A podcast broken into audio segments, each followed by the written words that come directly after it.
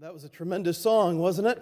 And uh, that was a blessing to me. I love it when God is obviously putting things together. I um, was asking the Lord what He would want me to preach and just how I could be a blessing to the church because I'm afraid if I'm not a blessing tonight, my pastor is going to fire me. he, uh, he loves this church, and so he loves your pastor. He's called me twice already today and uh, just making sure I'm on track. And so, and so I'm a little nervous, to be honest with you. If I don't do a good job, just lie to him and tell him, tell him that I did. But I've been praying about the message, and um, uh, I settled in on a message tonight, and that song was just so beautifully sung, and it is perfect. It, it's just what God has for us. That whole idea of needing someone and needing Jesus, that's, that's really uh, where we're going to go tonight. I want to thank you for being here on a Tuesday night. And it's cold outside, and it's even worse in Chicago. So, tomorrow it's going to be negative 10 degrees in Chicago. Real feel negative 30. Anybody want to move? Anybody feeling the call of God? No, but, uh, but it, it's going to be rough there tomorrow. But I want to thank you for being here uh, on, a, on a Tuesday night. And I've been praying for your revival. I've been praying for Pastor Miller that uh, the Lord would help him, and I've heard good reports. And I'm thankful for that. Uh, thank you for the room, Pastor, and just all the kindness. This church uh, is above and beyond in their kindness and the snacks, Brother Strofe, and uh, being able to spend some time with you. I've, I've enjoyed it. And Brother Reno, thank you for picking me up last night. And, you know, this church here, when our church was really hurting, going through a difficult time, this church was a big blessing to our ministry. And, and we thank you for that. And I want you to know that there's a lot of people up in Indiana that love this place and believe in this place and are praying for you. Of course, your pastor. And so, uh, and so it's just great to be here. I've got some messages. Before I settled in, I, I had some messages in my mind and praying over them. And I'm a little, I'm a little weird that way. I, I don't always know exactly what I'm going to preach. And sometimes, you know, it's just, I don't know until I get up into the pulpit. And uh, Pastor Wilkerson had asked me uh, last month or so to preach kind of short notice. And, and I was telling my wife, I said, Minda, it was Sunday morning, we were getting ready. I said, Minda, I've got five messages in my head. I said, I don't know, I don't know what to do. I, have got five of them. And she was uh, making some breakfast, and she just stopped and she, she looked at me. She said, Abdel, that's good. She said, let's do this. Choose one and preach half of it. and uh, that's what she said. So I'm going to try to take her advice tonight, all right? We're, it's, uh, I've got the time there, and uh, I'm watching the time. I was preaching in New Jersey last, uh, last month, and in New Jersey, uh, they, they had just in front of the preacher, they had a massive clock. I'm talking about a, a 70 inch flat screen TV, and it was, it was massive. And as soon as I got up to preach, you know, it had all, all the themes for the year and everything on there, but as soon as I got up to preach, it became like a digital clock. And it, it was just, I mean, it was huge, huge. Couldn't miss it. And I thought, that is really neat. You know, I mean, man, I know what time it is. That is awesome. And it had a green background to it. And uh, as I was preaching along, getting into the message, as soon as it hit, you know, the hour, the top of the hour, that green background went red. And, and then it started to flash. And I thought, man, if I don't finish, I think they're going to kill me in this place. But, uh, uh, anyways, uh, I thought that was interesting. So I'll be mindful of the time. And, and, uh, and I just, I'm just grateful, Pastor, that you would call and ask me and have confidence in me to come and to be a help and a blessing. Been many great preachers. I was thinking about that during the service uh, uh, earlier. Many great preachers have preached here. And, um, and I'm humbled to be able to, to preach here. And I, I don't have any talent and ability. My, my only desire is to be a help and a blessing. And I say that honestly. I mean, there's no real, real skill here. My uh, Pastor Wilkerson, when we were getting to know each other, he sat me down and he said, uh, he said, Abdel, he said, he was asking about me coming to Hammond to be the youth pastor. And he said, Abdel, what's your spiritual gift? And I said, Pastor, I, I, I don't know.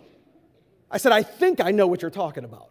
They're in the book of Romans and the spiritual gifts, and you can take the test. And I said, I, have never done the test, and so I don't know what my spiritual gift is. I said, I don't think I have any. He said, Okay. That's how you win the job, you know. He, okay. I said, No, really. I said, I have no marketable skills, zero. He said, Okay, well, we'll work on that. and uh, Two years later, I was with him in California, and I had been working there for two years, and we were at an In N Out burger. Highly overrated. Give me White Castle. But we were at an In N Out burger, burger and, uh, and um, that conversation about spiritual gifts was in my head, and, and I said, Pastor, I've been here for two years. He said, Yeah. I, I said, Remember that question about my spiritual gift? He said, Yeah. I said, Well, I've been here two years. You've, had a chance to observe me. And I said, I want to ask you. I said, what, what are my spiritual gifts? I really want to know. I said, What are they? He took a deep breath. He said, Abdel, now if you know Pastor Wilkerson, he's the nicest man in the world. I mean, there's no, he, he, he cannot be unkind. He said, Abdel, he said, um, he said, I believe the closer a person gets to Jesus, the more gifts he gives them. So just get really close to Jesus, Abdel. That's what he said. so that was his kind way of saying, You were right, man. You've got no marketable skills. But, anyways, uh, I say all that to say I just want to be a blessing to the church tonight. Take your Bibles and turn with me, please, to John chapter 5 in your Bible. John chapter 5.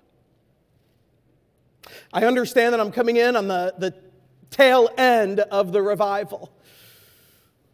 And um, I've asked a little bit about the messages, and I likewise heard that last night was a tremendous message on the sin of selfishness and a lot of messages uh, uh geared towards relationships and, and family. And, and I believe the Lord's done a wonderful work in your heart.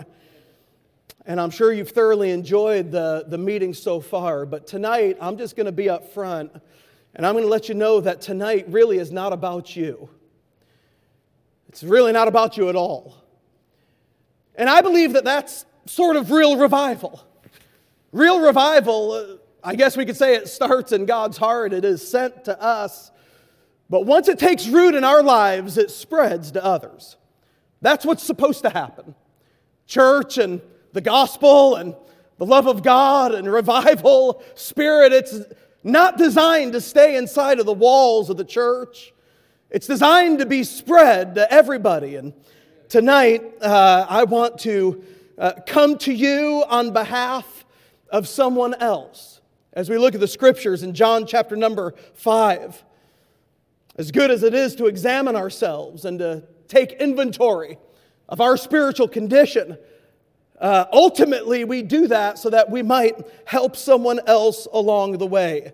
And in John chapter 5, we're going to read a wonderful story of healing. We're going to read a, a miracle, really, uh, that the Lord performs in the life of a broken, hurting man. And uh, we'll take our challenge uh, from John chapter number 5. Let's look at what the Bible says in the very first verse. It says, After this, there was a feast of the Jews and Jesus went up to Jerusalem. Now, there is at Jerusalem by the sheep market a pool, which is called in the Hebrew tongue Bethesda, having five porches. Now, before we get much further into the message, I do want to just clarify I'm a city boy, and when I see the word pool and porch, I think vacation. I think, I think this is a fun place. Man, if there's a pool and a porch, count me in, all right? And uh, my wife and I recently celebrated 20 years, and we were in Hawaii for our, for our anniversary kind of celebration. And I'm a typical uh, preacher, you know, our anniversary was in July. We took our trip in uh, October or whatever it was, and uh, you don't have time in the summer. But, but I was there, and I was there for a few days, and I said, Minda, this place is beautiful, and it is. I said, I feel the call of God. You know, these people need the Lord. And uh, just a pool and a porch, some nice weather, I'm in. But that's not the case in John chapter 5. Matter of fact, there's nothing pleasant about uh, this area in Jerusalem. Uh, this pool and this porch, these porches, there's five porches, and if you could see it in your mind, I, I would like for you to see maybe a, a pool in the center, some, some water with these porches surrounding the pool. And they were tiered. There were five levels of porches uh, here in John chapter number five. And it was not a pleasant place because in verse number three, the Bible says, In these porches lay a great multitude of impotent folk, of blind, halt, withered, waiting for the moving of the water. And so this was not a pleasant place because uh, these porches were filled, a great multitude, the Bible says, with those who were broken and those who were diseased, those who were uh, blind, those who were uh, utterly unable to do anything for themselves. That's shoulder to shoulder, strewn across the porches all waiting for the water to move because the Bible tells us that uh, on occasion an angel would stir the water, and when he did, uh, whoever was first in the water would be made whole of whatsoever disease he had. So if you were blind, you would come up and you would have sight. If you were deaf, you would come up out of the water and you would be able to hear. And so it was kind of like a last stop for the outcasts of society. It was their last place to, to be, their, their last hope. And I believe it was a place where hope was often lost. They were there shoulder to shoulder. Not in a pleasant place, not in a desirable place, not the place where the tour guide would take you. The Bible says that these people were there begging for charity. I believe there's a certain smell in the air. Have you ever been to an undesirable place? There's almost like a smell, a dirty place. You could almost smell and feel the filth and the disease. There's a feeling in the air, a feeling of hopelessness. And that was what lay on these porches. The word halt means severely lame. The word withered is shriveled, decayed, rotting. I think of my pastor in West Virginia. I was there for 13 years. I think of his son named Ryan, Ryan Lamb. Ryan was born with severe spina bifida. Ryan was born with a hole in his back, and he could not walk at all. Matter of fact, it was a miracle when he took his first steps. Uh, pastor was told he would never walk. He was severely lame. But eventually he was able to walk. He never had much feelings in his legs, and, and he had a, a cane, and he kind of would walk even to this day when he's able to walk. And he's often in a wheelchair now, but when he's able to walk, he has to swing his hips to walk because of the spina bifida. Uh, the, the spinal cord doesn't connect all the way, and so he, he kind of walks like this. I remember his senior year in high school, he uh, was heading off to Bible college, but he was so uh, uh, broken with this spina bifida and his hip joints and all the wear and tear and his feet and his ankles that he had to forego his freshman year of college because they had a major surgery. I believe it was his 17th major surgery. He had a major surgery and they broke his, his legs and they turned his feet so they would face the right way. And I think of people like that when I think of the pool of Bethesda. I think of just the broken outcasts uh, waiting for some charity. The majority of these people were no doubt crippled, waiting for the stirring of the water. That's the scene. A scene of absolute despair. Five porches strewn with outcasts and hurting people Dirt smudged their cheeks, their hair was matted, their clothes were tattered, they had no family, they were, they were resigned to the porch. Can you go there in your mind's eye with me for a moment? Can you take a deep breath? We're so blessed to live in America, but can you take a deep breath and just think about it for a moment? As Jesus is passing by this place, first of all, let me say, I'm glad that Jesus is willing to walk in the undesirable parts of town. Man, I'm glad. What a great God that He would go to places like that and find people like us to help and to heal and to, and to save. And could you, could you take yourself there for a moment? There's a certain man there. And that's who the message is revolving around in verse number five. The Bible says there was a certain man there. He had an infirmity 30 and 8 years. Could you imagine 38 years? Could you imagine that? Could you imagine 38 years being broken, 38 years on the porch, 38 years watching others get healed, but you have never received your healing? Could you imagine 38 years? That's, that's almost, I'm just over, I'm 41. That's almost my whole lifetime, but 38 years being in a place like that. The Bible says when Jesus saw him lie, you know, it's a great thing about John chapter number five, and it's not the message tonight, but I like it. If you look in verse number six, we see that Jesus saw this man, Jesus knew this man, Jesus talked to this man. In verse number eight, Jesus healed this man. In verse number 14, Jesus went by and he found this man. Man, what a great God! A God that sees us and hears us and talks to us and can heal us and even finds us when we go astray. So Jesus sees this man and he talks to this man. And uh, verse number six says he knew that he had been now a long time in that case. You know, Jesus knows you tonight. He knows your spiritual condition. He knows how long you've been that way. Look at what he said. He said, Wilt thou be made whole? He said, uh, Would you like to be healed? Would you like to get off of this porch? Re enter society? What kind of a question is that? I mean, I can only imagine this man, of course. Nobody wants to be on the porch. Nobody wants to be there with the diseased people and the, the broken people. No, nobody wants to watch people die and just literally, literally to just be ignored by everybody. Wilt thou be made whole? Of course I would be made whole. I can only imagine him thinking to himself, I don't want to spend another moment here. I don't want to I don't want to die here. I don't want this to be what people remember of me. Just another outcast, just another part of the multitude on the porch. For 38 years, he sat in anticipation of the stirring of the water. For 38 years, he saw others get healed and found no place of healing for himself. He'll even go on to say that for 38 years, he was beat out time and time again.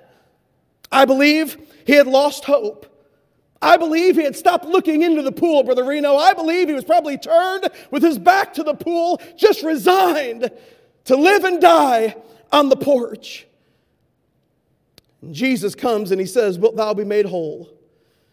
And the message is found in verse number seven. What I believe God has for the, our church tonight is in verse number seven, where the Bible says, The impotent man answered him. And there it is. He said, Sir, boy, that's remarkable, isn't it? Not a hint of bitterness in his voice. he's not bitter. He could be, but he's not. He simply states a fact that cannot be argued. He's not asking for charity, he's just laying out the facts. He says, Sir, I have no man. When the water is troubled to put me into the pool, but while I am coming, another steppeth down before me. Sir, there's nobody that cares about me. Sir, I hate this porch. And I've watched friends die on this porch. And, sir, I've tried to get off of this porch. I've tried to get to the water, but every time, every time in my own strength, when I start crawling, when I start walking, every single time somebody is faster, somebody can get there. And so now I've said, Sir, I just have nobody. Yes, I want to get off the porch. And yes, I'd like to be healed. And yes, I'd like to live a normal life. And yes, I'd like to smile again. And I'd like to live for something again. But, but I have no man to carry me. That's what he said. There's no man who uh, cares enough about me. And tonight, Shawnee Baptist Church. It's not about you tonight.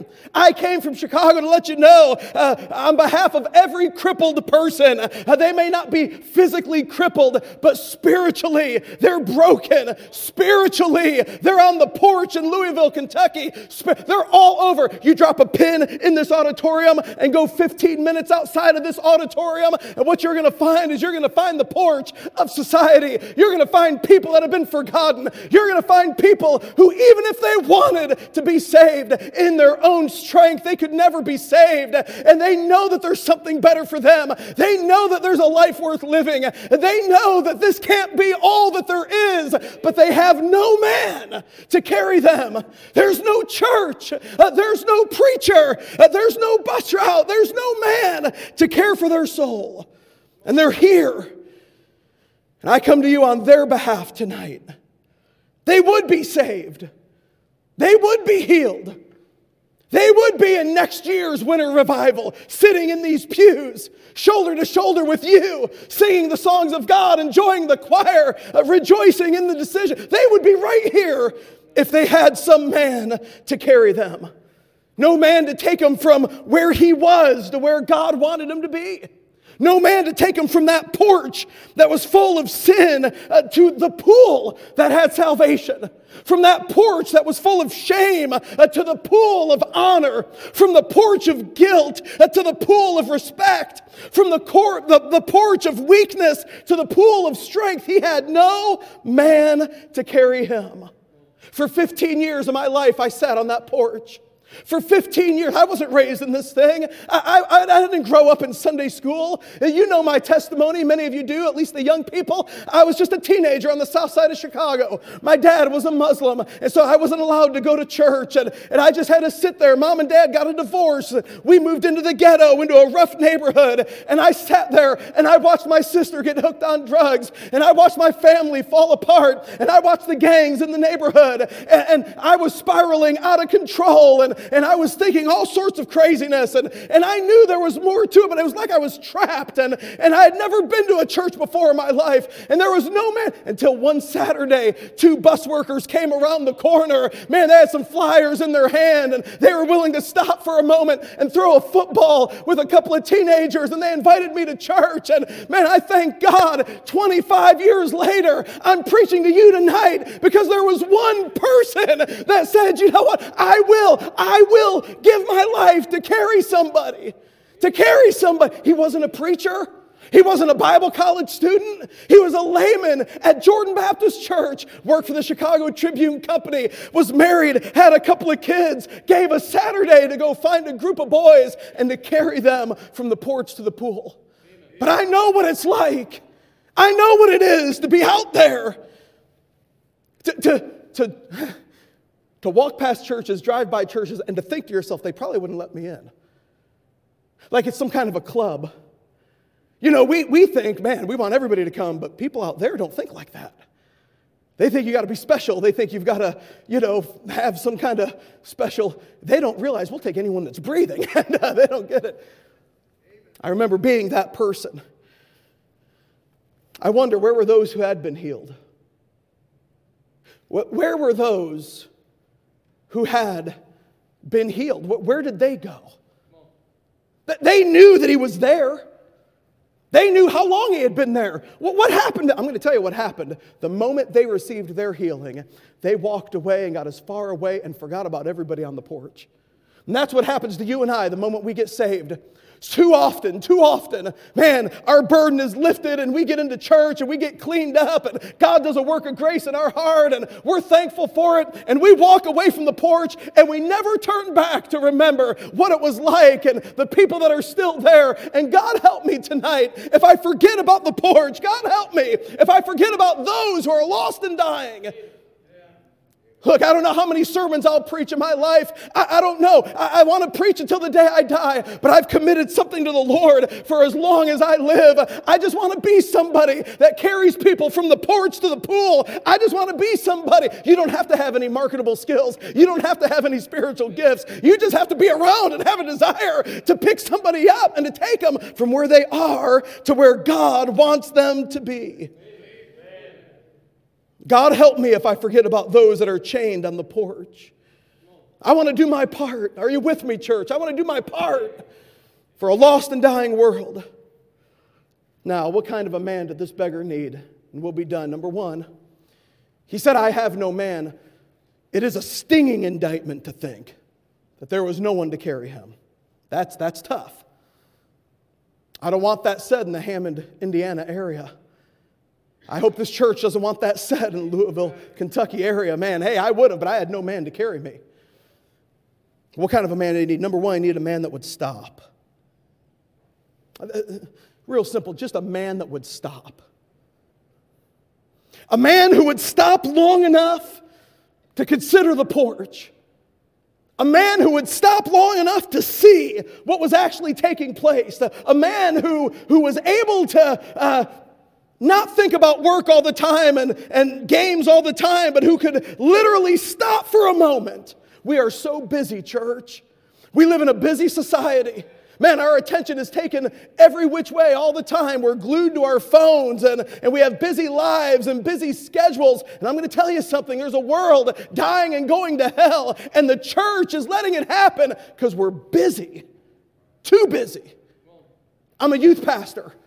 And, and if I could maybe transition a little bit and talk about the family for just a moment, I'm going to tell you something, mom and dad. And I'm not, look, I'm no expert, I'm not special, but let me tell you what your kids need every now and again. Your kids just need you to stop, to consider them. Just stop. If dad would, would maybe not work as much overtime and maybe not be gone so much and not just come home and watch the TV or whatever, hey, it would go a long way in the home if mom and dad just stopped and thought about eternity and thought about their children. It would go a long way in society if the church would just stop. We don't need another program. We don't need, listen, uh, big idea. We, we need God's people for a moment to just stop.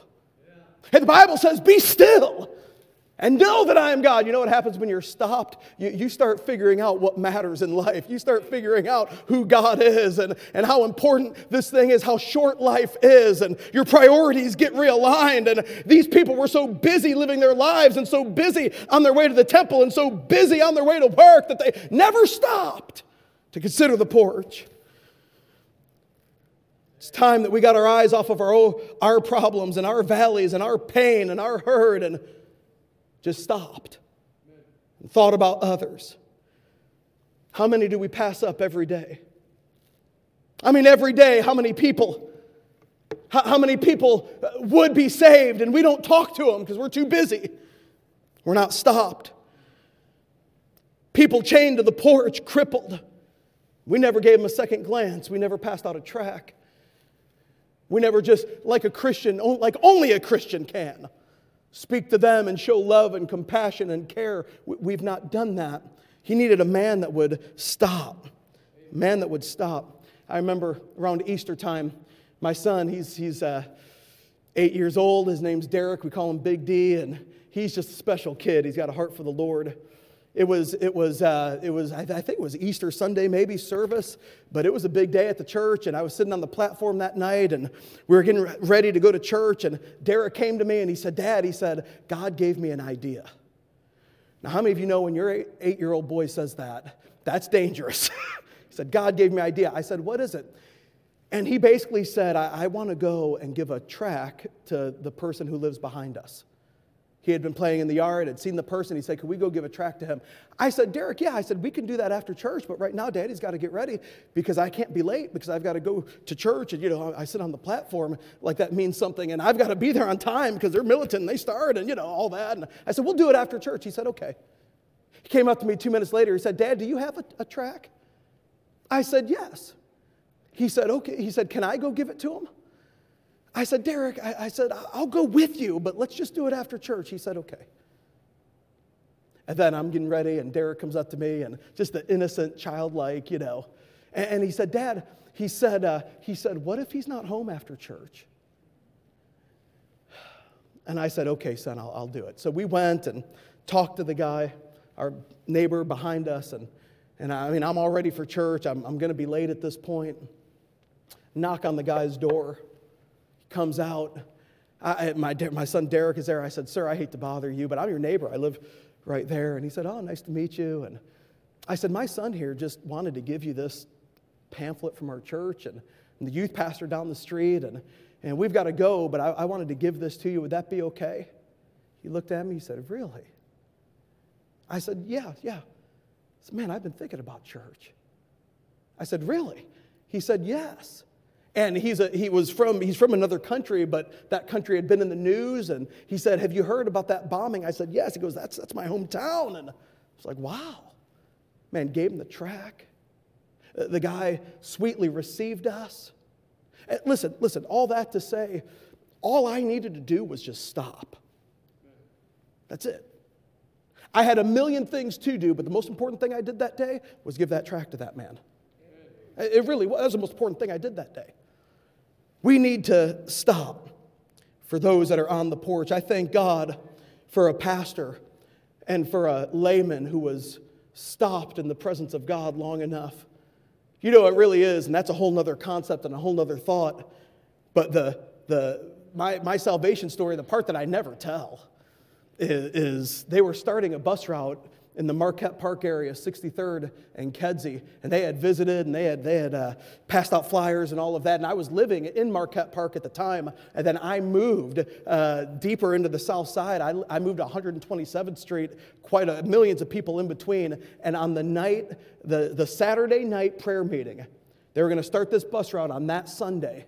And the Saturday night prayer meeting, a group of men were praying. My pastor was praying. Brother Bill Smith, the bus captain, the new bus captain, was praying. They were praying for the bus route. And my pastor stopped and he looked at Brother Bill and he said, he said, Brother Bill, I don't think we should go to Marquette Park.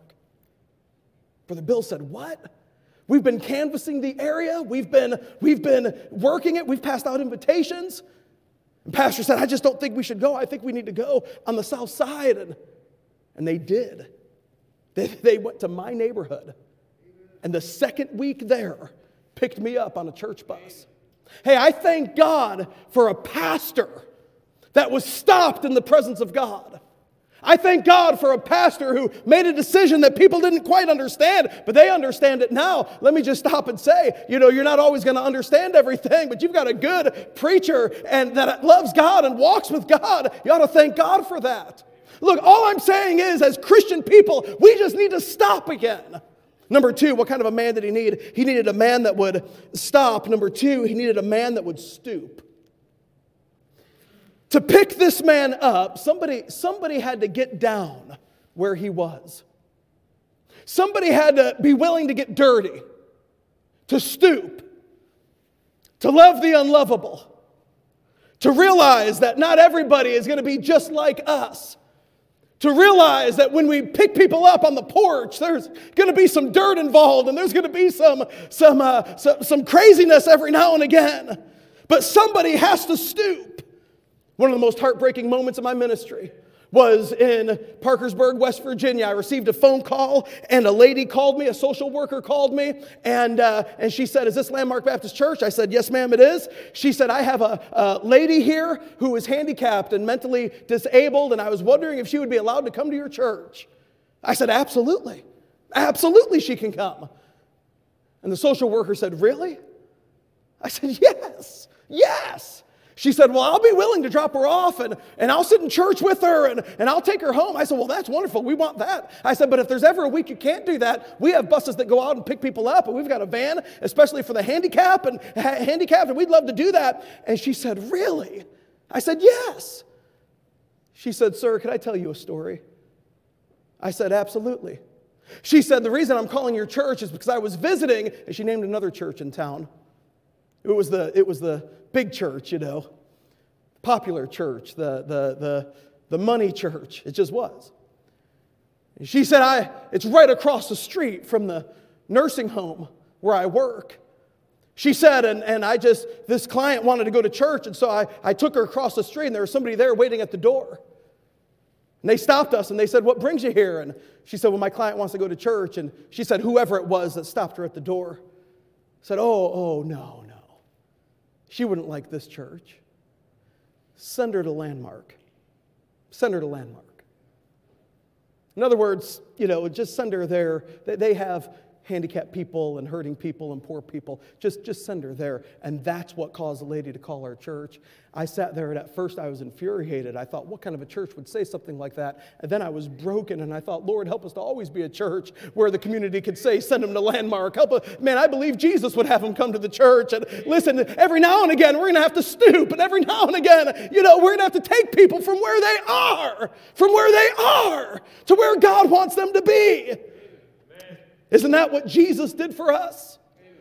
Didn't he stoop down for you? Didn't he leave the glory of heaven and come to this wicked earth for you and for me? We were utterly unable. We were chained to the porch. We, in our own righteousness, could never get to heaven. But the Son of God uh, reached way down, and man, he had to reach way down for me, and he had to reach way down for you. And God help us if we get so high and mighty that we're not willing to stoop. See, that's the kind of man that was needed. And by the way, that's the kind of church that is needed. A church that would stop, a church that would stoop, a church that would stoop. Every good thing in my life is because of Jesus Christ, because he stooped for me. Next, needed a man that was strong in the Lord. You ever try to carry dead weight? You ever try to do that? There's a certain strength required to just pick up and carry dead weight. You use muscles you don't always use. And this man needed someone that would stop, that would stoop, but he needed somebody that was strong in the Lord. Hey, church family, that's why you come to a revival on Tuesday night. Now I'm preaching to the choir. I mean, you're here, but that's why you come. That's why you go through discipleship, and that's why you learn to tithe, and that's why you give to missions, and that's why you find the discipline of prayer and commit yourself to being a prayer warrior, and, and that's why you get in the Bible and you, you follow the Bible reading schedule, and, and that's why you grow in your faith uh, because you ought to be strong. You need to be strong because people on the porch need you to carry them. And you can't carry them if you're a weak Christian. He needed somebody that was strong in the Lord strong in the Lord, somebody that was willing to sacrifice time, maybe some money. See, see, the attitude of the people, they, they were not willing to do any of that. I fear often the church has become like the people who walk by those that are chained to the porch. Picked a boy up on the bus route. His name was uh, Courtney. All I can tell you is this Courtney was bad. Courtney was bad. I want you to think of the worst, the worst bus kid you ever brought to church, the worst teenager, and then I want you to triple it in your mind. That's Courtney.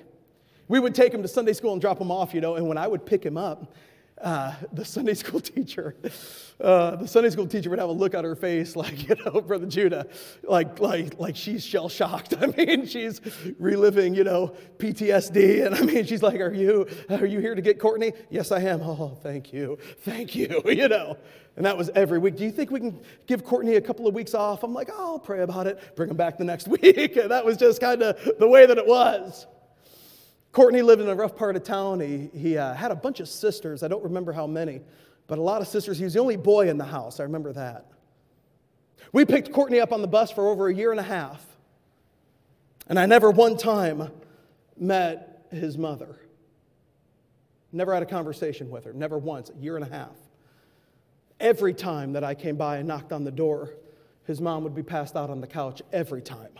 I mean, I, I, to this day, I've never had a conversation with the lady picked her whole house, put all the children up, everybody, for a year and a half. We would pull up to that house, little white A framed house there in East Chicago.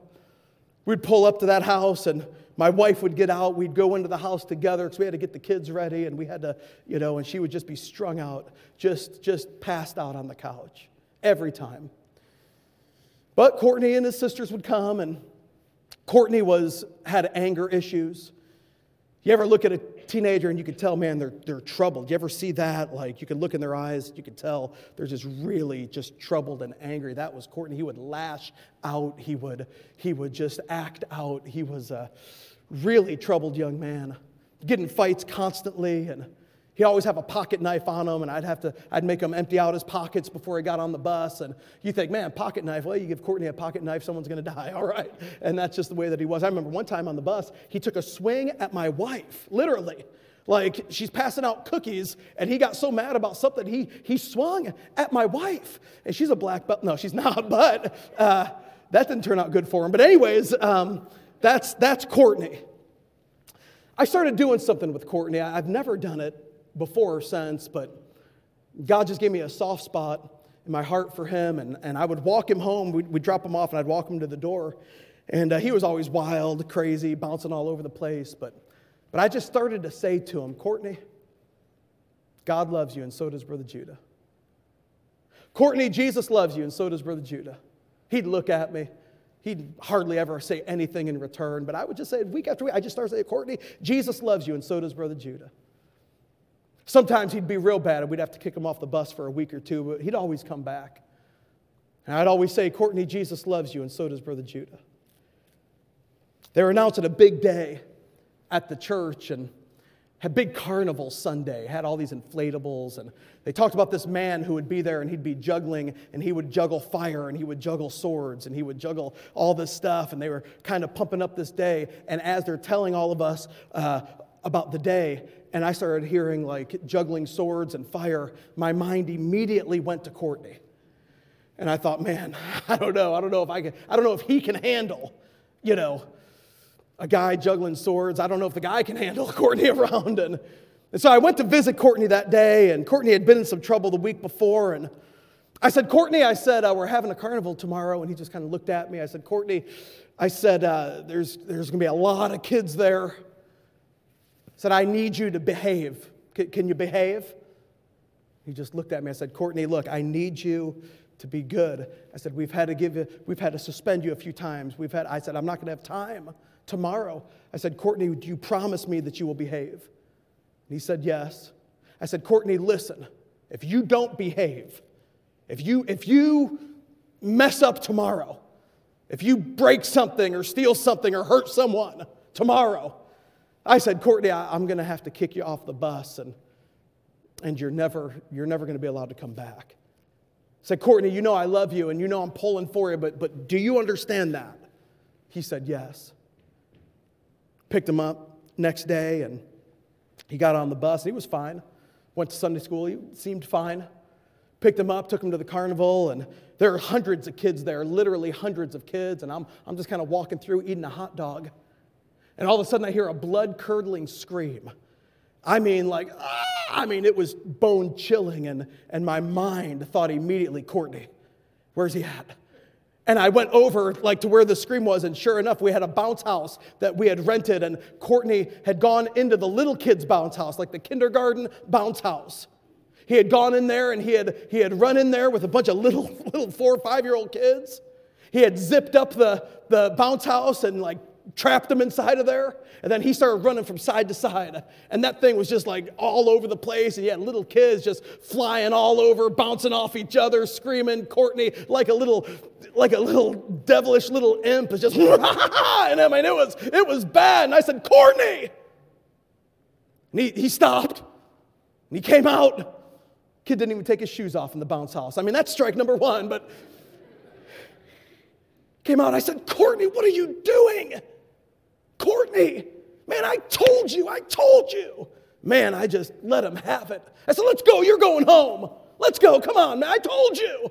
Man, we got in my car and I drove to his house, and the whole way I said, Courtney, I cannot believe that you would disrespect us like that. I cannot believe you hurt kids today. Courtney, what are you doing? And he just sat there, just, just mad and just crying and just holding it all in. And I mean, just, just simmering. And I said, Courtney, we can't bring it back, man. We can't do it parked in front of his house, started walking down a little A frame. I said, I'm talking to your mom. I said, I'm to I'm to wake her up. I'm talking to your mom today. She's to know what happened. And I went to go knock on the door. And when I did, somebody had taken a pocket knife and they had etched in a heart.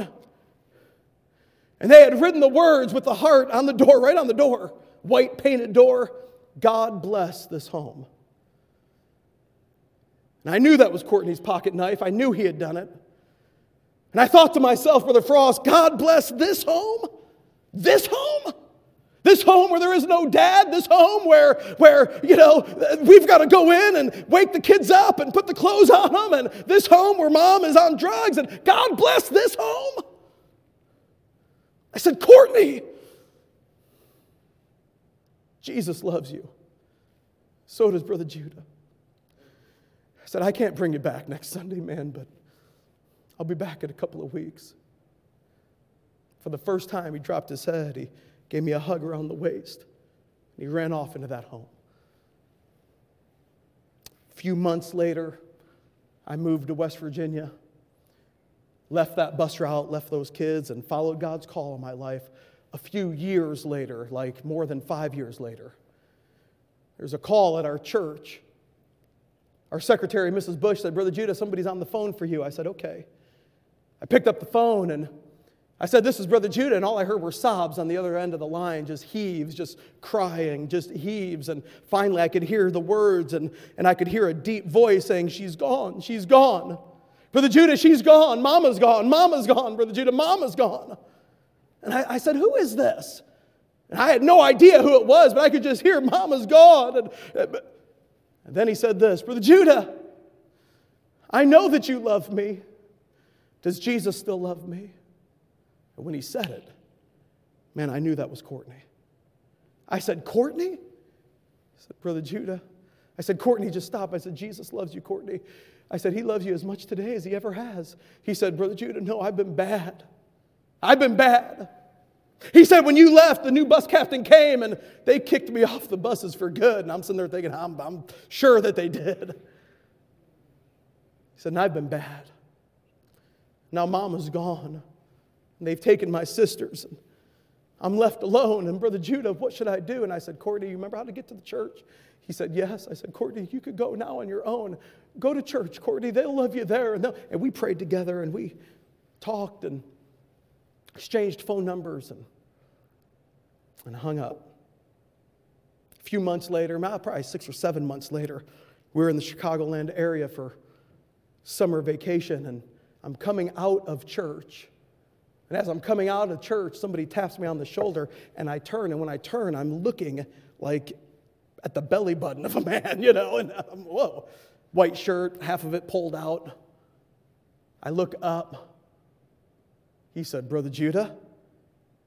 I said, Courtney? He said, Yeah. He had a tray of cookies in his hand. He said, Brother Judah, I, I, I can't stay long. I said, Courtney. He said, That's my bus right there. That's my bus.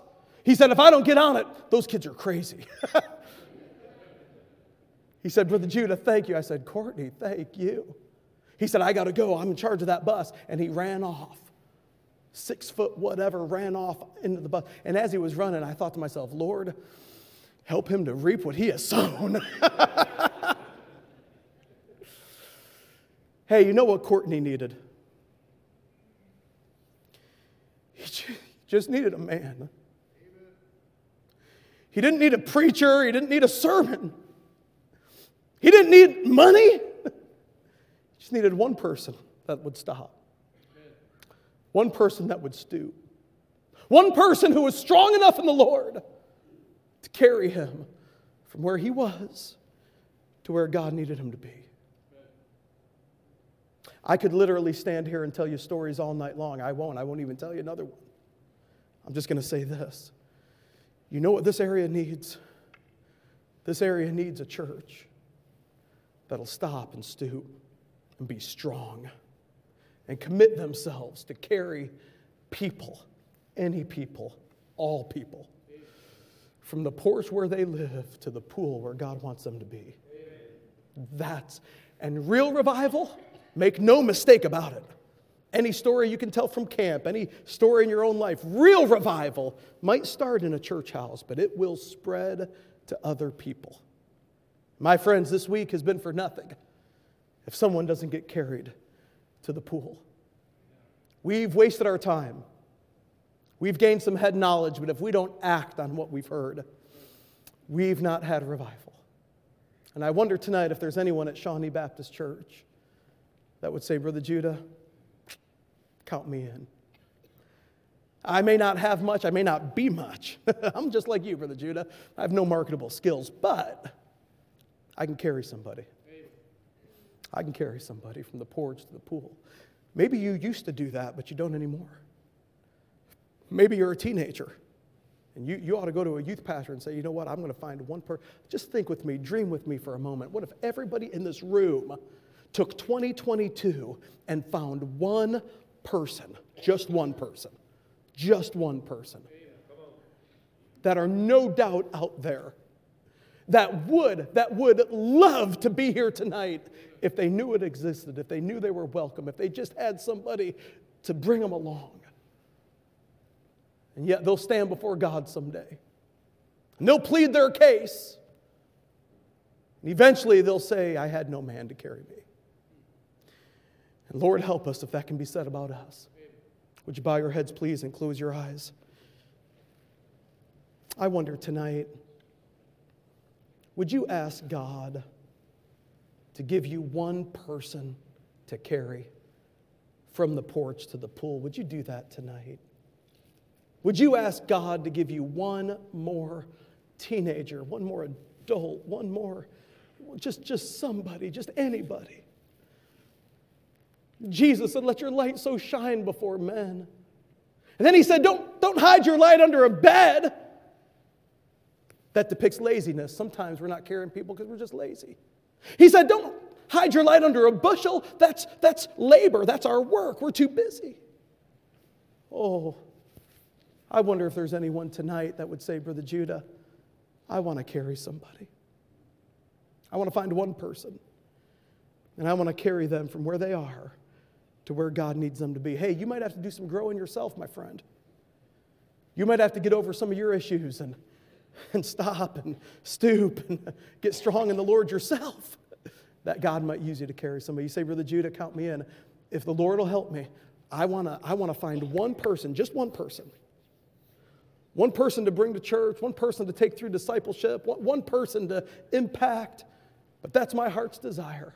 I don't want people at my work, at my job, at my family to say, I had no man. That's me, Brother Judah. Would you lift your hand and let me see? I want to find one person. Well, that is so many people. Let's do this. That's almost the whole church. Let's stand to our feet and let's do this. As, as the piano plays, why don't you take step number one? Come to this altar and say, Lord, give me one person to carry from the porch to the pool.